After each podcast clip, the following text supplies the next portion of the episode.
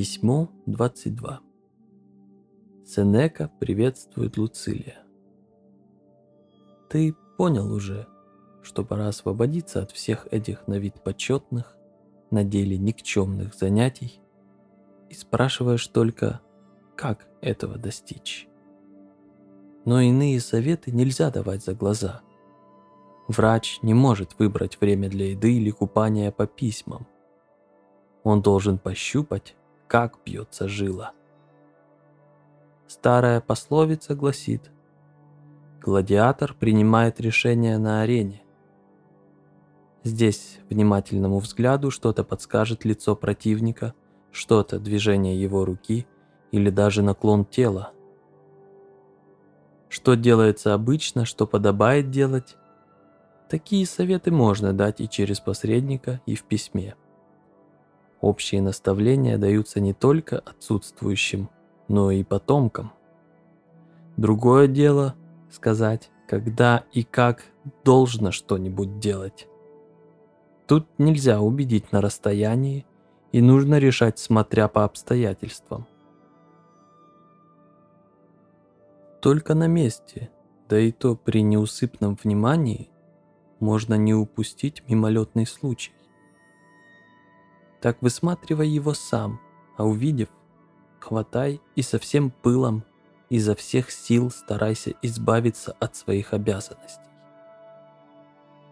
Выслушай же мой тебе приговор. Выбирай, уйти ли тебе от такой жизни или вообще из жизни. Но при том, я полагаю, идти надо не спеша, и то, что ты на горе себе запутал – распутать, а не разорвать. И только если уж ничего нельзя будет распутать, тогда все оборвать. Даже самый робкий предпочел бы один раз упасть, нежели все время висеть. А покуда самое главное, не бери на себя еще больше. Довольствуйся теми делами, до которых ты уже опустился, или, как ты сам хочешь думать, в плену которых очутился. Незачем поднимать все новые тяжести. Не то ты лишишься этой отговорки и станет ясно, что вовсе ты не в плену. Ведь неправда все, что говорится обычно. Иначе я не мог, что с того, что я не хотел, это было необходимо. Гнаться изо всех сил за счастьем нет никакой необходимости. Пусть ты не противишься фортуне, но даже остановиться и не мчаться с попутным ветром уже немалое дело. Ты не обидишься, если я не только сам приду к тебе с советом, но и приведу тех, кто мудрее меня и к кому я обращаюсь, принимая любое решение. Прочти относящееся к нашему делу письмо Эпикура, обращенное к Идоминею которого он просит насколько возможно поспешить с бегством, пока не вмешалась высшая сила и не отняла возможности уйти. Впрочем, он же добавляет, что не выбрав подходящего для попытки времени, нечего и пытаться. Зато когда долгожданное время придет, нужно сразу же вскакивать. Замыслившему побег он запрещает дремать и надеяться, что из самого трудного положения есть спасительный выход, если не спешить прежде времени и не мешкать, когда время настанет. Наверное, ты спросишь, каково на этот счет мнение стоиков? Ни у кого нет повода хулить их перед тобою за безрассудство. Они скорее осторожны, чем храбры. Ты, быть может, ожидаешь услышать Позорно отступать перед тяжелым грузом. Борись, чтобы выполнить долг, раз уж взял его на себя. Нельзя назвать отважным и решительным того, кто бежит от работы, чье мужество не возрастает от трудности дела. Ну, так тебе скажут, если твой труд заслуживает упорства, если не придется ни делать, ни терпеть ничего такого, что недостойно человека добра. А иначе стоек не станет изнурять себя грязной и унизительной работой и заниматься делами ради самих дел. И не будет он поступать так, как ты предполагаешь, запутавшись в делах, навязанных честолюбием, терпеть до конца все их превратности. Едва увидев, как тяжко, сомнительно и ненадежно все то, в чем он погряз, он отступит и, не бросаясь в бегство, незаметно отойдет в безопасное место. Отойти от дел, мой Луцилий, нетрудно, если пренебречь их плодами. Только они нас держат и не пускают. Как же так? Отказаться от больших надежд? Уйти прочь перед самой жатвой? Голо будет вокруг? Никого рядом с носилками? Пусто в прихожей?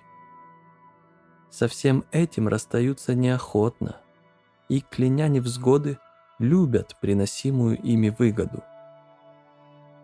На свое честолюбие люди жалуются, словно на любовницу, а если посмотреть их подлинные чувства, обнаружится не ненависть, а мимолетная обида. Испытай сетующих на то, чего сами желали, и твердящих о бегстве от всего, без чего им не обойтись, и ты увидишь, что они по доброй воле медлят сбросить бремя, которое, по их словам, им так больно и горько нести. Да, это так, Луцилий. Немногих удерживает рабство. Большинство за свое рабство держится. Но если ты намерен от него избавиться и без притворства любишь свободу, а советчиков созываешь лишь за тем, чтобы, сделав дело, не испытывать вечной тревоги, то почему бы не ободрить тебя всей когорте стойков? И Зеноны, и Хрисиппы будут уговаривать тебя действовать неопрометчиво, честно и к твоей же пользе. Но если ты изворачиваешься ради того, чтобы высмотреть сколько надо взять с собою, большие ли деньги потребны, чтобы всем обставить свой досуг, ты никогда не найдешь выхода. Никто не выплывет с ношей. А ты вынырни для лучшей жизни, и пусть боги будут к тебе благосклонны. Только не как к тем, кому они с добрым и кротким видом посылают пышные невзгоды имея одно оправдание, что все эти костры и пытки даются лишь по просьбе. Я уже запечатывал это письмо, однако приходится его вскрыть. Пусть придет к тебе с обычным подарком и принесет с собою какое-нибудь замечательное изречение. Одно мне уже вспомнилось. Не знаю, чего в нем больше, красноречия или правды. Ты спросишь, чье оно? Эпикура.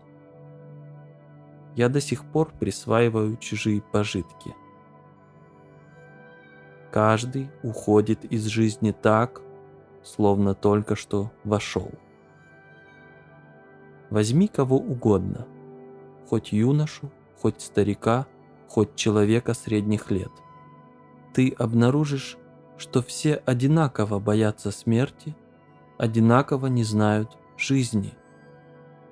Ни у кого нет за спиной сделанных дел. Все отложили мы на будущее. А мне в этих словах больше всего по душе то, как в них корят стариков за ребячество. Каждый уходит из жизни таким, каким родился – Неправда. В час смерти мы хуже, чем в час рождения. И виновны тут мы, а не природа. Это ей пристало жаловаться на нас, говоря, «Как же так? Я родила вас свободными от вожделений, страхов, суеверий, коварства и прочих язв. Выходите же такими, какими вошли. Кто умирает таким же безмятежным, каким родился, тот постиг мудрость. А мы теперь трепещем, едва приблизится опасность. Сразу уходит и мужество, и краска с лица, текут бесполезные слезы. Что может быть позорнее, чем эта тревога на самом пороге безмятежности? А причина тут одна. Нет у нас за душой никакого блага. Вот мы и страдаем жаждой жизни. Ведь ни одна ее частица не остается нашей. Минула, унеслась прочь. Все заботятся не о том, правильно ли живут, а о том, долго ли проживут. Между тем, жить правильно – это всем доступно. Жить долго – никому. Будь здоров!